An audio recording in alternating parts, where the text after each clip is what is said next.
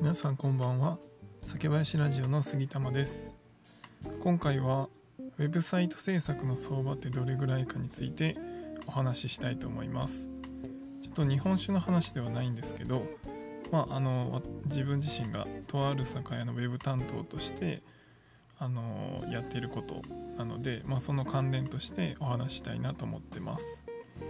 でこの酒林ラジオでは日本酒に関するエピソードやウェブ担当者として簡単なウェブのお話もしていけたらなと思っています、まあ、今回なんでこんな突然あのウェブサイトの話をしようと思ったかというと、まあ、先日ちょっとべらぼうに高いサイト制作の会社に、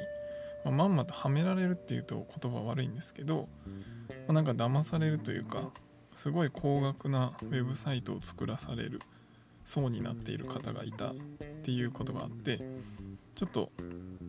こういうお話をしとこうかなと思っています。であの酒屋さんとか酒蔵さんとかのウェブサイトって、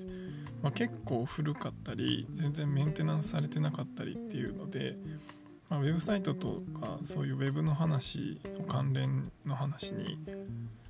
あの強い酒蔵さんとか酒屋さんってかなり少ないんじゃないかなと思ってます。でまあ酒屋さんとか酒蔵さんとか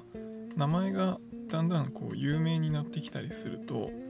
なんかうまいことを言いながら結構高い値段でウェブサイトの制作をさせようとしてくる会社に、まあ、捕まっちゃったりして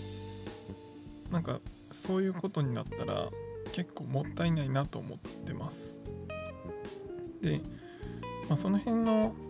どうしても知識とかをつけるってなると、まあ、時間がなかったり忙しかったりっていうので、まあ、難しいとは思うんですけどあのウェブサイトの制作の相場とかっていうのを、まあ、ある程度知っていてもらわないと、まあ、これから例えば日本酒がどんどん世界に出ていったりしてそれでじゃあウェブサイトもうちもしっかり作ろうみたいな思われた時に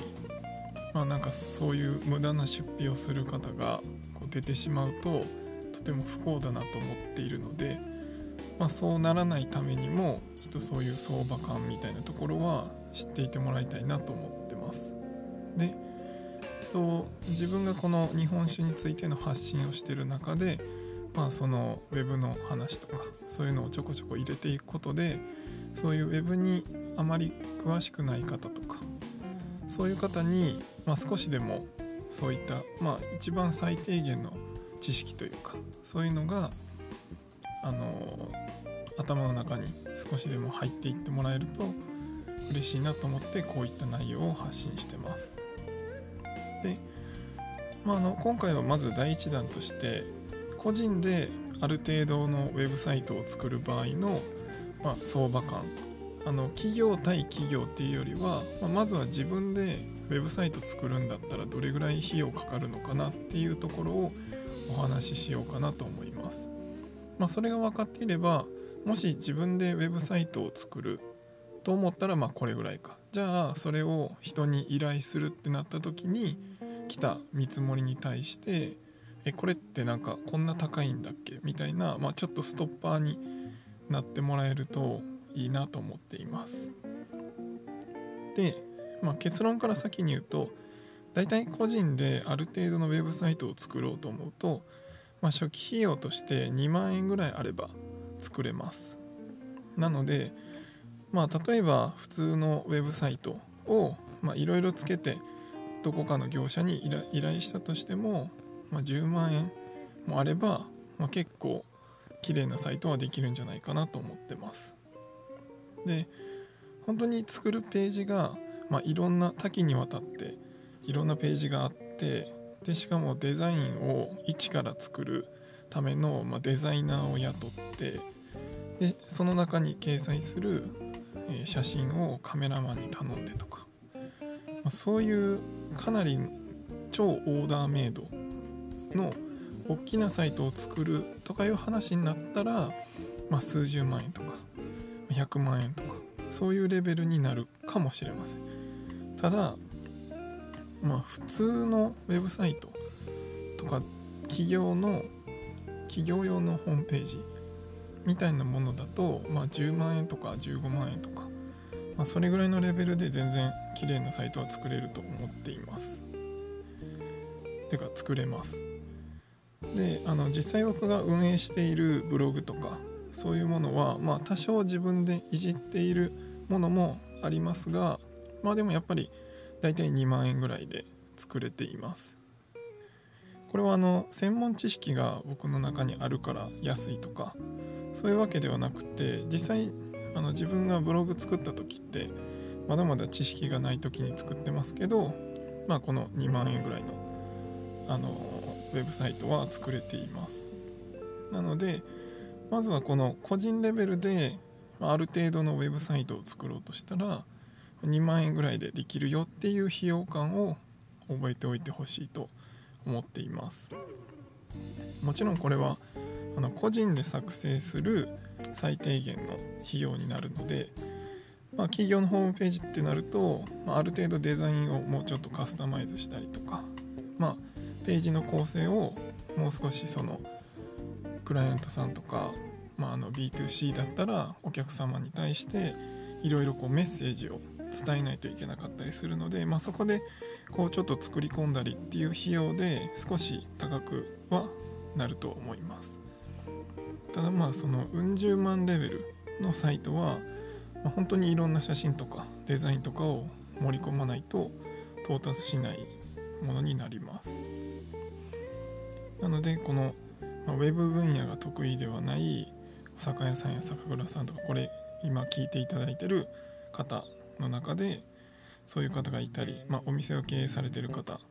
で、まあ、あのウェブ関係の担当者いないんだよなみたいなことがある方に関してはこの相場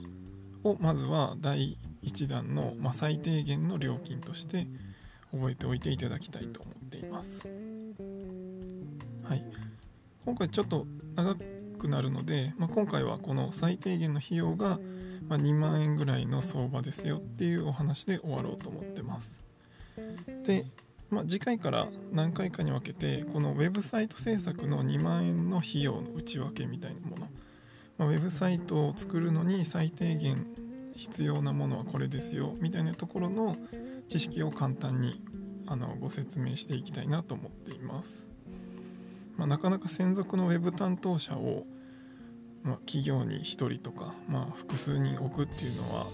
なかなかそれは厳しいんだよなみたいなことがある方については、まあ、あの次回からお話しするような内容とか、まあ、今日お話しした費用感みたいなところの知識を頭の片隅に置いて、まあ、ウェブ関連の依頼を考えていただければなと思っています。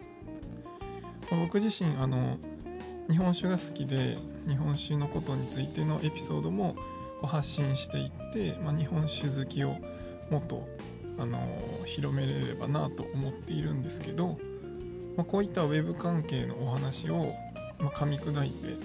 少しずつ出していくことで、まあ、そっち方面からも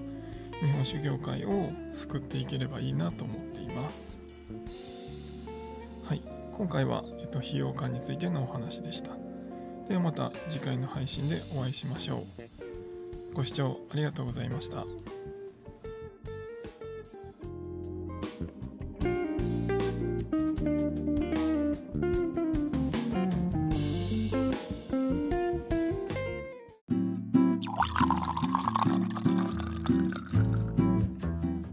皆さんこんばんは。酒林ラジオの杉玉です。酒林ラジオでは日本酒を知らない方にも日本酒をちょっと身近に感じていただけるように日本酒の選び方やエピソード日本酒の銘柄紹介などをテーマにお話しする番組です。ご視聴いただきありがとうございます。日本酒の呪文を解読するシリーズっていうことで室賀生原酒の室賀生原酒の3つの言葉で成り立っていますっていうお話から第1弾は室賀。第2弾は生についてお話ししました。で今回は室賀生原酒の3つ目の原酒についてお話ししたいと思います。で原酒っていうのは漢字で書くとえっと、原監督の原に、えー、お酒って書いて、まあ、原酒なんですけどとこの原酒は絞ったそのままの状態っていうことです。絞ったままって全部そうじゃないのってなるかもしれないんですけど、ま、実はそうじゃないんですね。日本酒って最後に味やアルコール度数を整えるために割り水っていう水を加える工程があります。でこれはあの日本酒の量をかさ増ししてるとかそういうことではなくて最後の目指す酒質とか味わいのために行う工程で、まあ、基本的に日本酒を仕込んだ時の水と同じ水を加えて、まあ、このアルコール度数とかあとは風味あの香りとかその辺を整える工程をこの割り水っていう工程になります。でこの割り水をせずにできたお酒をそのまま使うっていうのが原酒になります。だいたい原酒って書かれているものはどちらかというとアルコール度数は高い傾向にあります。さっき説明したようにアルコール度数を整えるために、まあ、水で割って少し薄めるっていう風にするのでまあそれをせずにやるのがこの原酒なので通常15から16%ぐらいのアルコール濃度に最後割り水をして調整するんですけど、まあ、原酒だとそれをやらないので18から19%ぐらいのものが結構多かったりします。でこの原酒自体はそのアルコール度数がやっぱり高いのでちょっと味わいとしては強く感じるものもあります。ただ、えっと、僕が先日飲んだ菊姫っていう石川県の日本酒の原酒があったんですけどもうそれはめちゃくちゃ飲みやすくてあのアルコール度数19度あるのにどんどん飲めちゃうんですね。なんでこれは危険なんですけどあのそういうアルコール度数が高くてもそういうスルスル飲めるような酒質っていうのもあったりします。で最近は原酒のままで低アルコールに仕上げるような銘柄も見かけたりします。まあ、この結局は原酒って言っても、まあ、目指してる味わいに対して加水するかどうかっていうお話なので、まあ、言い悪いでないっていうことだけまた覚えておいてください。日本酒の呪文を解読するシリーズ「室岡生原酒編」を3回に分けてお話してきました。いかがでしたか、まあ、この知識は極論全然覚えてなくても大丈夫です。ただなんとなくこう室賀生原酒って書いてたら良さそうに見えるかもしれないんですけど、まあ、その良し悪しではなくてこの工程ごとにその名前があってそれをまあ最後の目指す先質によって選択されているっていうことだけ覚えておいていただけると嬉しいです。なので注文する時に例えば同じ室岡生原酒って書いているものを見つけたとしても全然味わいに関しては銘柄によって違います。なので自分の好きな日本酒については、まあ、今回紹介したような室賀生原酒っていうキーワードで覚えるんじゃなくてやっぱり自分の好きな味わい前飲んだ日本酒がどういう味わいだったかフレッシュさだったのかフルーティーな香りが良かったのかはたまたそのしっかりしたうまみが良かったのかこういうのを覚えておいて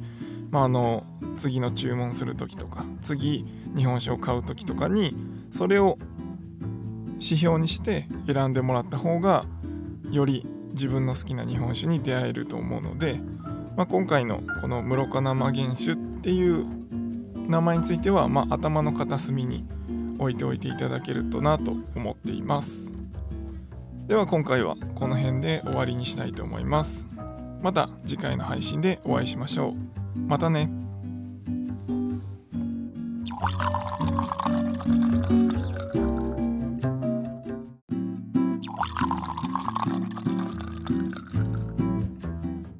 皆さんこんばんは。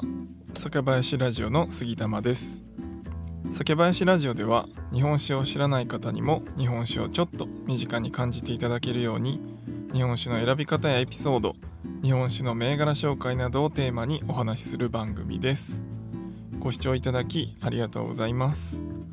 日本酒の呪文を解読するシリーズっていうことで室賀生原酒の室賀生原酒の3つの言葉で成り立っていますっていうお話から第1弾は室賀第2弾は生についてお話ししました。で今回は室賀生原酒の3つ目の原酒についてお話ししたいと思います。で原酒っていうのは漢字で書くと、えっと、原監督の原に、えー、お酒って書いて、まあ、原酒なんですけどとこの原酒は絞ったそのままの状態っていうことです。絞ったままって全部そうじゃないのってなるかもしれないんですけど、ま、実はそうじゃないんですね。日本酒って最後に味やアルコール度数を整えるために割り水っていう水を加える工程があります。でこれはあの日本酒の量をかさ増ししてるとかそういうことではなくて最後の目指す酒質とか味わいのために行う工程で、まあ、基本的に日本酒を仕込んだ時の水と同じ水を加えて、まあ、このアルコール度数とかあとは風味あの香りとかその辺を整える工程をこの割り水っていう工程になります。でこの割り水をせずにできたお酒をそのまま使うっていうのが原酒になります。だいたい原酒って書かれているものはどちらかというとアルコール度数は高い傾向にあります。さっき説明したようにアルコール度数を整えるために、まあ、水で割って少し薄めるっていう風にするのでまあそれをせずにやるのがこの原酒なので通常15から16%ぐらいのアルコール濃度に最後割り水をして調整するんですけど、まあ、原酒だとそれをやらないので18から19%ぐらいのものが結構多かったりします。でこの原酒自体はそのアルコール度数がやっぱり高いのでちょっと味わいとしては強く感じるものもありますただ、えっと、僕が先日飲んだ菊姫っていう石川県の日本酒の原酒があったんですけどもうそれはめちゃくちゃ飲みやすくてあのアルコール度数19度あるのにどんどん飲めちゃうんですね。なんでこれは危険なんですけどあのそういうアルコール度数が高くてもそういうスルスル飲めるような酒質っていうのもあったりします。で最近は原酒のままで低アルコールに仕上げるような銘柄も見かけたりします、まあ、この結局は原酒って言っても、まあ、目指してる味わいに対して加水するかどうかっていうお話なので、まあ、言い悪いでないっていうことだけまた覚えておいてください。日本酒の呪文を解読するシリーズ「室賀生原酒編」を3回に分けてお話してきました。いかがでしたか、まあ、この知識は極論全然覚えてなくても大丈夫です。ただなんとなくこう室賀生原酒って書いてたら良さそうに見えるかもしれないんですけど、まあ、その良し悪しではなくてこの工程ごとにその名前があってそれをまあ、最後の目指す酒質によって選択されているっていうことだけ覚えておいていただけると嬉しいです。なので注文する時に例えば同じ室岡生原酒って書いているものを見つけたとしても全然味わいに関しては銘柄によって違います。なので自分の好きな日本酒については、まあ、今回紹介したような室岡生原酒っていうキーワードで覚えるんじゃなくてやっぱり自分の好きな味わい。前飲んだ日本酒がどういう味わいだったかフレッシュさだったのかフルーティーな香りが良かったのかはたまたそのしっかりしたうまみが良かったのかこういうのを覚えておいて、まあ、あの次の注文する時とか次日本酒を買う時とかにそれを指標にして選んでもらった方がより自分の好きな日本酒に出会えると思うのでまあ、今回のこの室賀生原酒っていう名前については、まあ、頭の片隅に置いておいていただけるとなと思っています。では今回はこの辺で終わりにしたいと思います。また次回の配信でお会いしましょう。またね。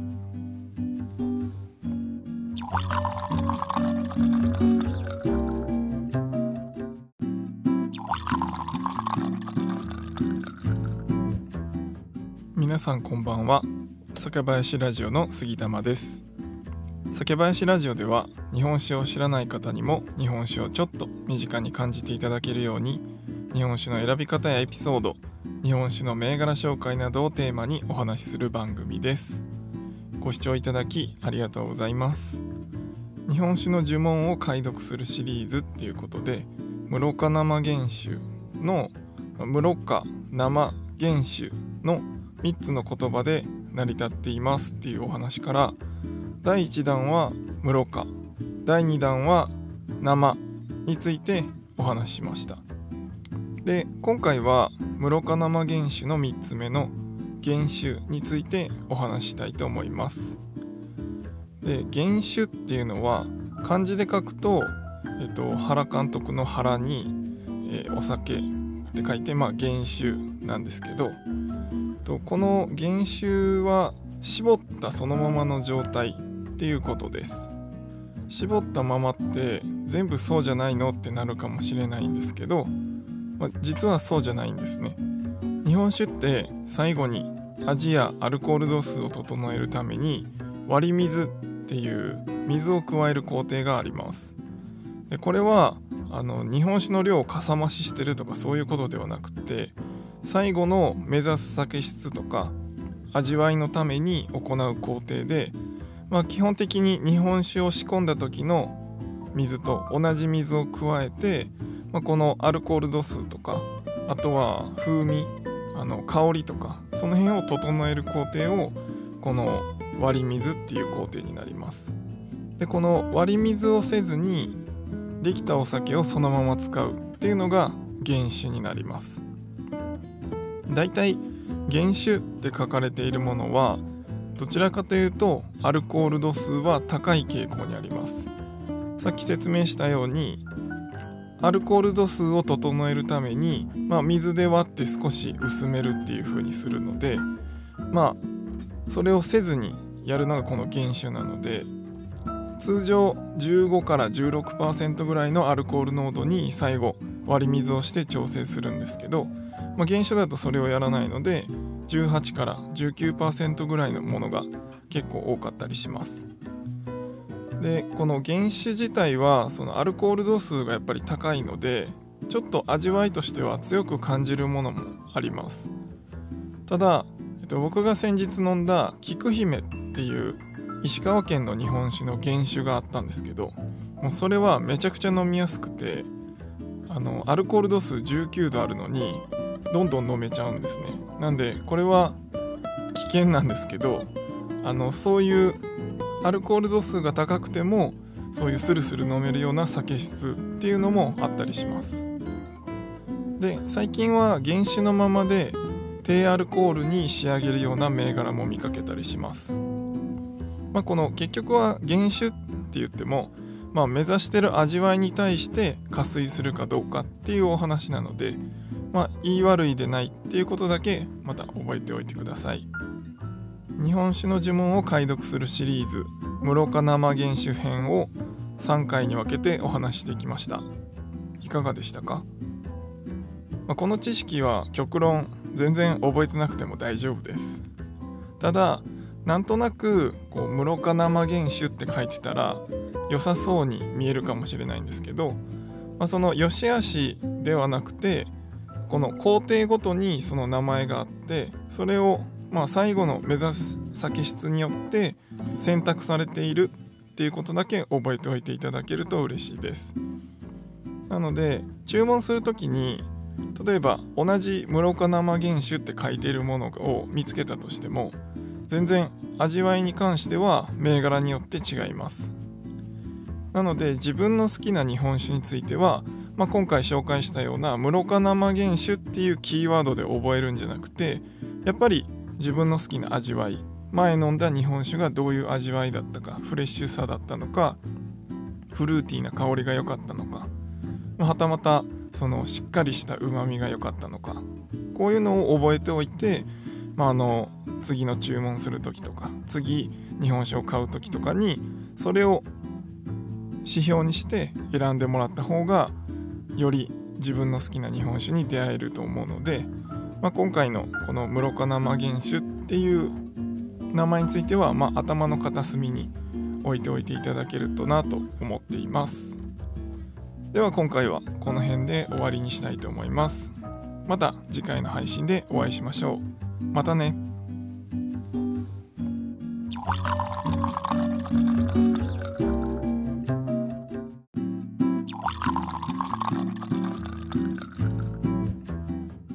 皆さんこんばんは。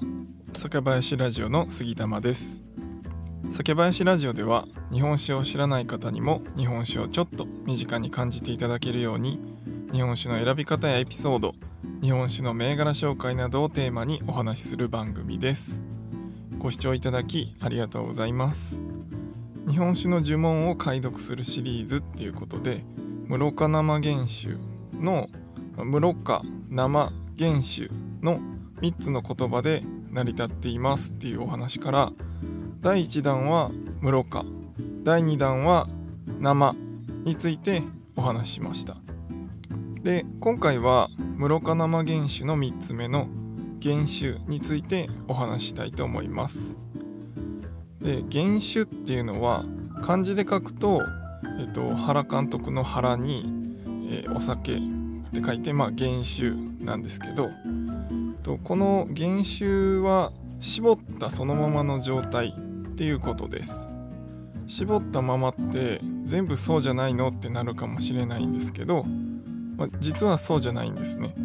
日本酒って最後に味やアルコール度数を整えるために割り水っていう水を加える工程があります。でこれはあの日本酒の量をかさ増ししてるとかそういうことではなくて最後の目指す酒質とか味わいのために行う工程で、まあ、基本的に日本酒を仕込んだ時の水と同じ水を加えて、まあ、このアルコール度数とかあとは風味あの香りとかその辺を整える工程をこの割り水っていう工程になります。でこの割り水をせずにできたお酒をそのまま使うっていうのが原酒になります。だいたい原酒って書かれているものはどちらかというとアルコール度数は高い傾向にあります。さっき説明したようにアルコール度数を整えるために、まあ、水で割って少し薄めるっていう風にするのでまあそれをせずにやるのがこの原酒なので通常15から16%ぐらいのアルコール濃度に最後割り水をして調整するんですけどまあ、原酒だとそれをやらないので18から19%ぐらいのものが結構多かったりします。でこの原酒自体はそのアルコール度数がやっぱり高いのでちょっと味わいとしては強く感じるものもあります。ただ、えっと、僕が先日飲んだ菊姫っていう石川県の日本酒の原酒があったんですけどもうそれはめちゃくちゃ飲みやすくてあのアルコール度数19度あるのにどんどん飲めちゃうんですね。なんでこれは危険なんですけどあのそういうアルコール度数が高くてもそういうスルスル飲めるような酒質っていうのもあったりします。で最近は原酒のままで低アルコールに仕上げるような銘柄も見かけたりします、まあ、この結局は原酒って言っても、まあ、目指してる味わいに対して加水するかどうかっていうお話なのでまあ、言い悪いでないっていうことだけまた覚えておいてください。日本酒の呪文を解読するシリーズ「室岡生原酒編」を3回に分けてお話してきました。いかがでしたか、まあ、この知識は極論全然覚えてなくても大丈夫です。ただなんとなくこう室岡生原酒って書いてたら良さそうに見えるかもしれないんですけど、まあ、その良し悪しではなくてこの工程ごとにその名前があってそれをまあ最後の目指す先質によって選択されているっていうことだけ覚えておいていただけると嬉しいです。なので注文する時に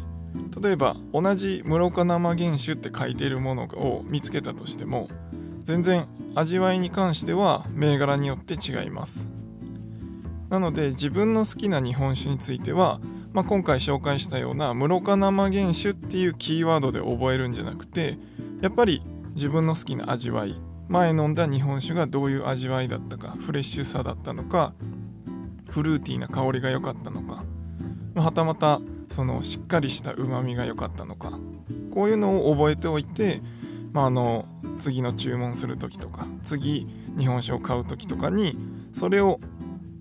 指標にして選んでもらった方がより自分の好きな日本酒に出会えると思うので、まあ、今回のこの室賀生原酒っていう名前については、まあ、頭の片隅に置いておいていただけるとなと思っています。では今回はこの辺で終わりにしたいと思います。また次回の配信でお会いしましょう。またね。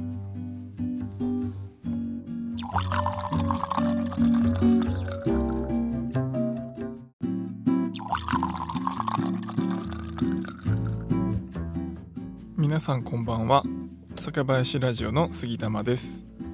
酒林ラジオでは日本酒を知らない方にも日本酒をちょっと身近に感じていただけるように日本酒の選び方やエピソード日本酒の銘柄紹介などをテーマにお話しする番組です。ご視聴いただきありがとうございます。日本酒の呪文を解読するシリーズっていうことで室賀生原酒の室賀生原酒の3つの言葉で成り立っていますっていうお話から第1弾は室賀第2弾は生についてお話ししました。で今回は室賀生原酒の3つ目の原酒についてお話ししたいと思います。で原酒っていうのは漢字で書くと、えっと、原監督の原に、えー、お酒って書いて、まあ、原酒なんですけどとこの原酒は絞ったそのままの状態っていうことです。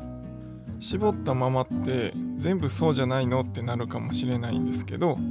ま、実はそうじゃないんですね。日本酒って最後に味やアルコール度数を整えるために割り水っていう水を加える工程があります。でこれはあの日本酒の量をかさ増ししてるとかそういうことではなくて最後の目指す酒質とか味わいのために行う工程で、まあ、基本的に日本酒を仕込んだ時の水と同じ水を加えて、まあ、このアルコール度数とかあとは風味あの香りとかその辺を整える工程をこの割り水っていう工程になります。でこの割り水をせずにできたお酒をそのまま使うっていうのが原酒になります。だいたい原酒って書かれているものはどちらかというとアルコール度数は高い傾向にあります。さっき説明したようにアルコール度数を整えるために、まあ、水で割って少し薄めるっていう風にするのでまあそれをせずにやるのがこの原酒なので通常15から16%ぐらいのアルコール濃度に最後割り水をして調整するんですけどまあ、原酒だとそれをやらないので18から19%ぐらいのものが結構多かったりします。でこの原酒自体はそのアルコール度数がやっぱり高いのでちょっと味わいとしては強く感じるものもあります。ただ、えっと、僕が先日飲んだ菊姫っていう石川県の日本酒の原酒があったんですけどもうそれはめちゃくちゃ飲みやすくてあのアルコール度数19度あるのにどんどん飲めちゃうんですね。なんでこれは危険なんですけどあのそういうアルコール度数が高くてもそういうスルスル飲めるような酒質っていうのもあったりします。で最近は原酒のままで低アルコールに仕上げるような銘柄も見かけたりします、まあ、この結局は原酒って言っても、まあ、目指してる味わいに対して加水するかどうかっていうお話なのでまあ、言い悪いでないっていうことだけまた覚えておいてください。日本酒の呪文を解読するシリーズ「室賀生原酒編」を3回に分けてお話してきました。いかがでしたか、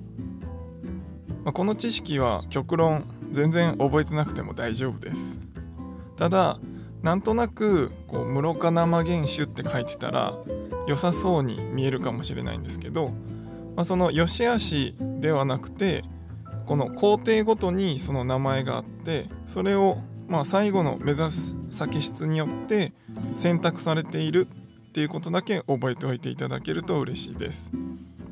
なので注文する時に例えば同じ室岡生原酒って書いているものを見つけたとしても全然味わいに関しては銘柄によって違います。なので自分の好きな日本酒については、まあ、今回紹介したような室岡生原酒っていうキーワードで覚えるんじゃなくてやっぱり自分の好きな味わい前飲んだ日本酒がどういう味わいだったかフレッシュさだったのかフルーティーな香りが良かったのかはたまたそのしっかりしたうまみが良かったのかこういうのを覚えておいて、まあ、あの次の注文する時とか次日本酒を買う時とかにそれを指標にして選んでもらった方がより自分の好きな日本酒に出会えると思うので、まあ、今回のこの室岡生原酒っていう名前については、まあ、頭の片隅に置いておいていただけるとなと思っています。では今回はこの辺で終わりにしたいと思います。また次回の配信でお会いしましょう。またね。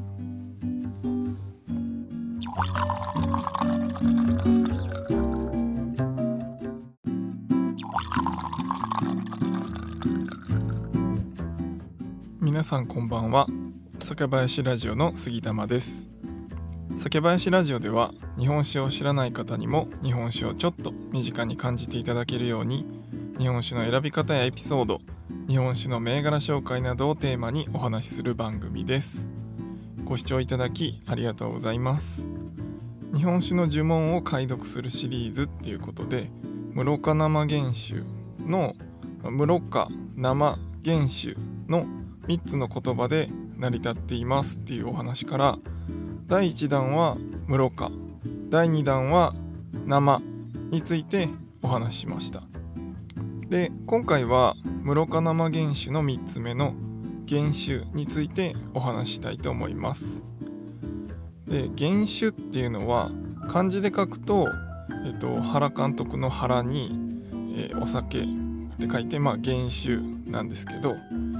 とこの原酒は絞ったそのままの状態っていうことです。絞ったままって全部そうじゃないのってなるかもしれないんですけど、ま、実はそうじゃないんですね。日本酒って最後に味やアルコール度数を整えるために割り水っていう水を加える工程があります。でこれはあの日本酒の量をかさ増ししてるとかそういうことではなくて最後の目指す酒質とか味わいのために行う工程でまあ、基本的に日本酒を仕込んだ時の水と同じ水を加えて、まあ、このアルコール度数とかあとは風味あの香りとかその辺を整える工程をこの割り水っていう工程になります。でこの割り水をせずにできたお酒をそのまま使うっていうのが原酒になります。だいたい原酒って書かれているものはどちらかというとアルコール度数は高い傾向にあります。さっき説明したようにアルコール度数を整えるために、まあ、水で割って少し薄めるっていう風にするのでまあそれをせずにやるのがこの原酒なので通常15から16%ぐらいのアルコール濃度に最後割り水をして調整するんですけど、まあ、原酒だとそれをやらないので18から19%ぐらいのものが結構多かったりします。でこの原酒自体はそのアルコール度数がやっぱり高いのでちょっと味わいとしては強く感じるものもあります。ただ、えっと、僕が先日飲んだ菊姫っていう石川県の日本酒の原酒があったんですけどもうそれはめちゃくちゃ飲みやすくてあのアルコール度数19度あるのに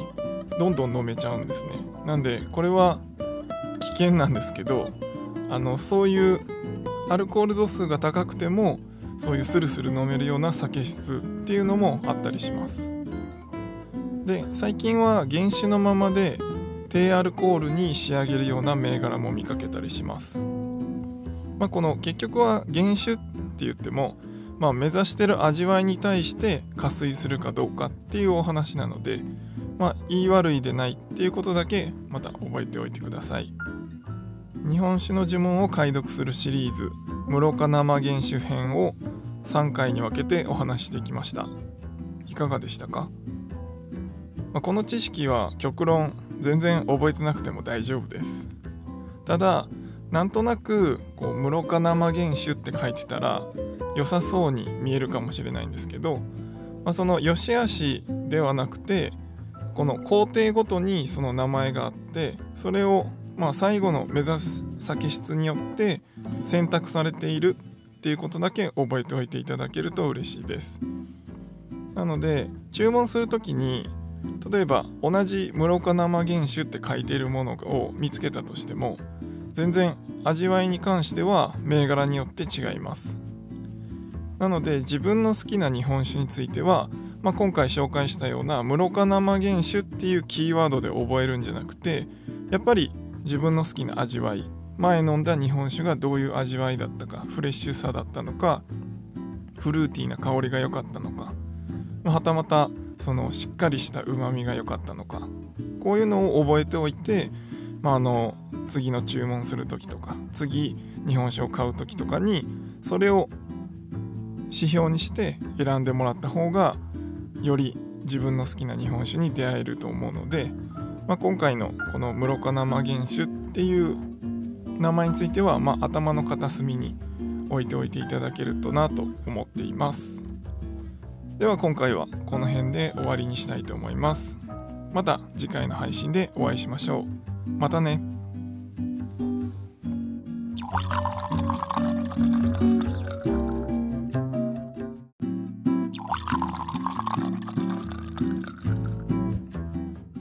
皆さんこんばんは。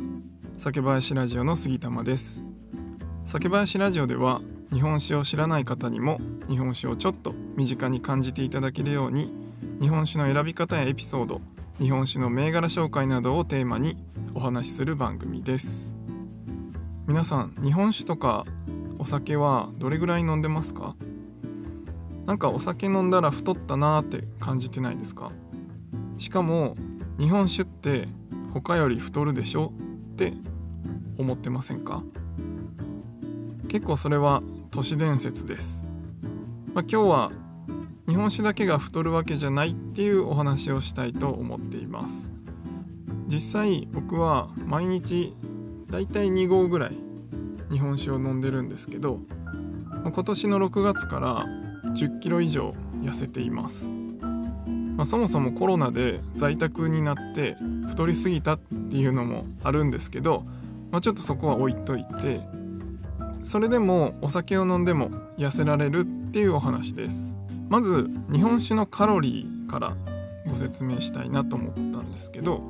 まあ、調べてみるとだいたい計算すると1合が 180ml で、まあ、だいたい180から200キロカロリーぐらいだそうです、まあ、この180キロカロリーっていうのを食べるご飯で換算するとだいたい子供用のお茶碗1杯から、まあ、普通のご飯茶碗の小盛り1杯ぐらいということです。なので、まあ、これを考えるともちろん普通にしっかりご飯晩ご飯を食べてしかも日本酒を飲むってなると、まあ、ご飯をおかわりしてるのと変わらないのでカロリー的には多くなりますよね。ただしカロリーがあるのは日本酒だけではなくて、まあ、他のお酒でもあります、まあ、日本酒1合 180ml とカロリーが同じと言われているのはウイスキーだとシングルと呼ばれる 30ml が2杯分ビールだと 633ml の大瓶1本分と同じぐらいになるそうです。日本酒1合に対して他のお酒でその日本酒と同じカロリーになるために、まあ、そこまでたくさん飲まないといけないってことはなさそうですよね。なので、まあ、なんとなくお米だからっていうことで日本酒って太りそうって思われてるかもしれないんですけど、まあ、結局のところお酒を飲んだらカロリー的には同じっていうことですね。まあ、ただそのそれぞれの口当たりの良さとかあとは度数の関係であまり飲めないとか、まあ、そういう違いがあったりするんですけど、まあ、それ自体も実際は人それぞれですよね。あの日本酒だったら1杯飲めるけどウイスキーは飲めないとか、まあ、逆にビールだったらめちゃくちゃ飲めるけど日本酒は飲めないとか、まあ、そういう人の違いもありますのでまあ少なくともカロリーっていう計算で考えるとお酒を飲んだ時点でまあプラスアルファにはなるっていうことですよね。結論としてはもちろんお酒を飲めばカロリー的には増えるっていうこととお酒の種類でそこまで太る太らないは関係ないっていうことでした。もちろん僕はそのカロリーの専門家というかあのそういう専門知識は持っていないので、まあ、調べたところっていうところもありますし糖質とかあとはプリン体とかそういう細かいところもあると思うんですけどまあ、その辺りも基本的には個人差があると思っています。なので日本酒イコール太るっていうのはまあ因果関係はないのかなと思っています。で僕がじゃあ1 0キロ以上も痩せた方法って何っていうと、まあ、3つあります、えっと、これは毎日お酒を飲み続けながら、まあ、痩せたっていう方法なんですけど、まあ、その3つとしては1つ目1日10分ぐらいのプランクとか体幹に効くような運動をしていました。で2つ目がヨガとかのストレッチで全身の代謝をしっかり上げると、まあ、筋トレだけじゃなくてしっかり伸ばす運動もするっていうことですね。と3つ目がお腹を空いた時にしかご飯を食べないっていうことですね、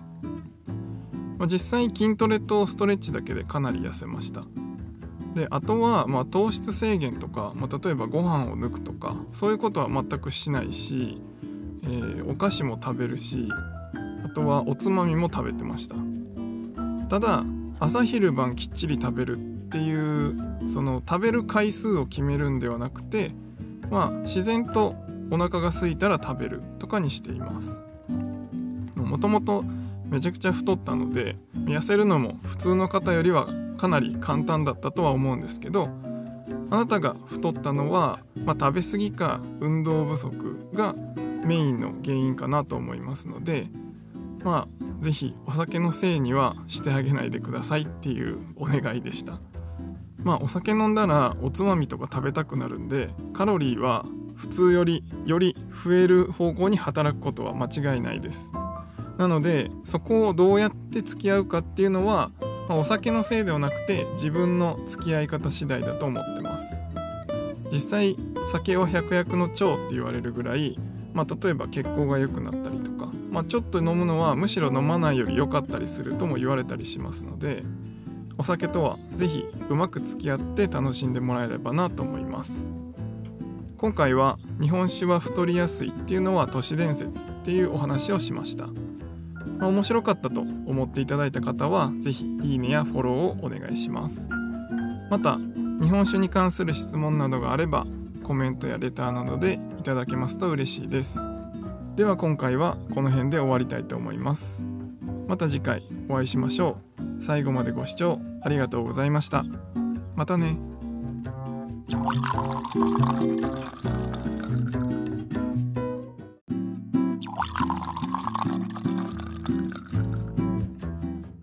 皆さんこんばんは。酒林ラジオの杉玉です。酒林ラジオでは日本酒を知らない方にも日本酒をちょっと身近に感じていただけるように日本酒の選び方やエピソード日本酒の銘柄紹介などをテーマにお話しする番組です。ご視聴いただきありがとうございます。日本酒の呪文を解読するシリーズっていうことで室賀生原酒の室賀生原酒の3つの言葉で成り立っていますっていうお話から第1弾は室賀第2弾は生についてお話ししました。で今回は室賀生原酒の3つ目の原酒についてお話したいと思います。で原酒っていうのは漢字で書くと、えっと、原監督の原に、えー、お酒って書いて、まあ、原酒なんですけどとこの原酒は絞ったそのままの状態っていうことです。絞ったままって全部そうじゃないのってなるかもしれないんですけど、まあ、実はそうじゃないんですね。日本酒って最後に味やアルコール度数を整えるために割り水っていう水を加える工程があります。でこれはあの日本酒の量をかさ増ししてるとかそういうことではなくて最後の目指す酒質とか味わいのために行う工程で、まあ、基本的に日本酒を仕込んだ時の水と同じ水を加えて、まあ、このアルコール度数とかあとは風味あの香りとかその辺を整える工程をこの割り水っていう工程になります。でこの割り水をせずにできたお酒をそのまま使うっていうのが原酒になります。だいたい原酒って書かれているものはどちらかというとアルコール度数は高い傾向にあります。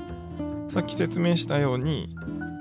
アルコール度数を整えるために、まあ、水で割って少し薄めるっていう風にするのでまあそれをせずにやるのがこの原酒なので通常15から16%ぐらいのアルコール濃度に最後割り水をして調整するんですけど、まあ、原酒だとそれをやらないので18から19%ぐらいのものが結構多かったりします。でこの原酒自体はそのアルコール度数がやっぱり高いのでちょっと味わいとしては強く感じるものもあります。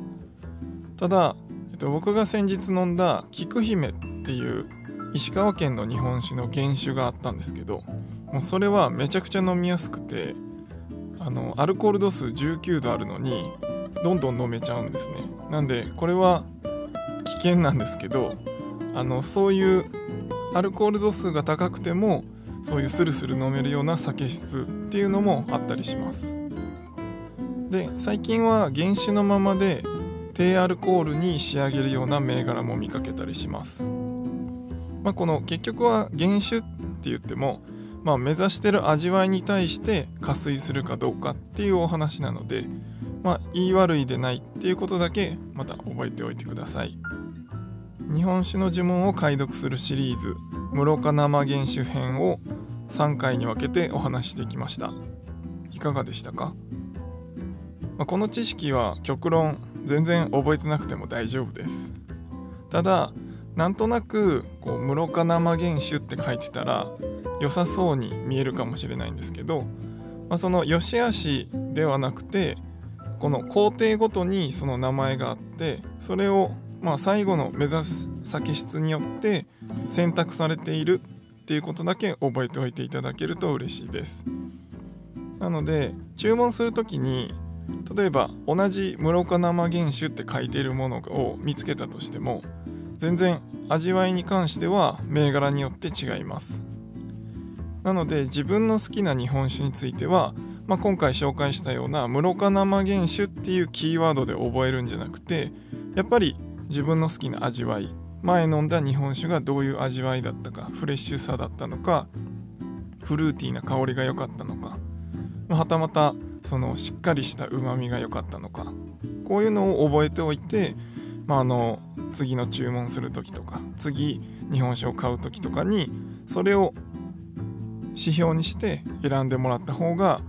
より自分の好きな日本酒に出会えると思うので、まあ、今回のこの室岡生原酒っていう名前については、まあ、頭の片隅に置いておいていただけるとなと思っています。では今回はこの辺で終わりにしたいと思います。また次回の配信でお会いしましょう。またね。